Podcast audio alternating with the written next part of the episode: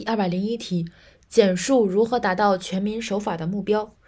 一方面要加快建设职能科学、权责法定、执法严明、公开公正、廉洁高效、守法诚信的法治政府；一方面要加快建设职能科学、职能、权责法定、有权必有责、执法严明、执法公开公正、两公、廉洁高效、效率、守法诚信、品格的法治政府。另一方面要充分发挥司法公正对于社会公正的引领作用，强调司法。并在此基础上推进覆盖城乡居民的公共法律体系、法律服务体系建设，健全依法维权和化解纠纷机制、利益表达机制、协商沟通机制、救济救助机制，畅通群众利益协调、权益保障法律渠道。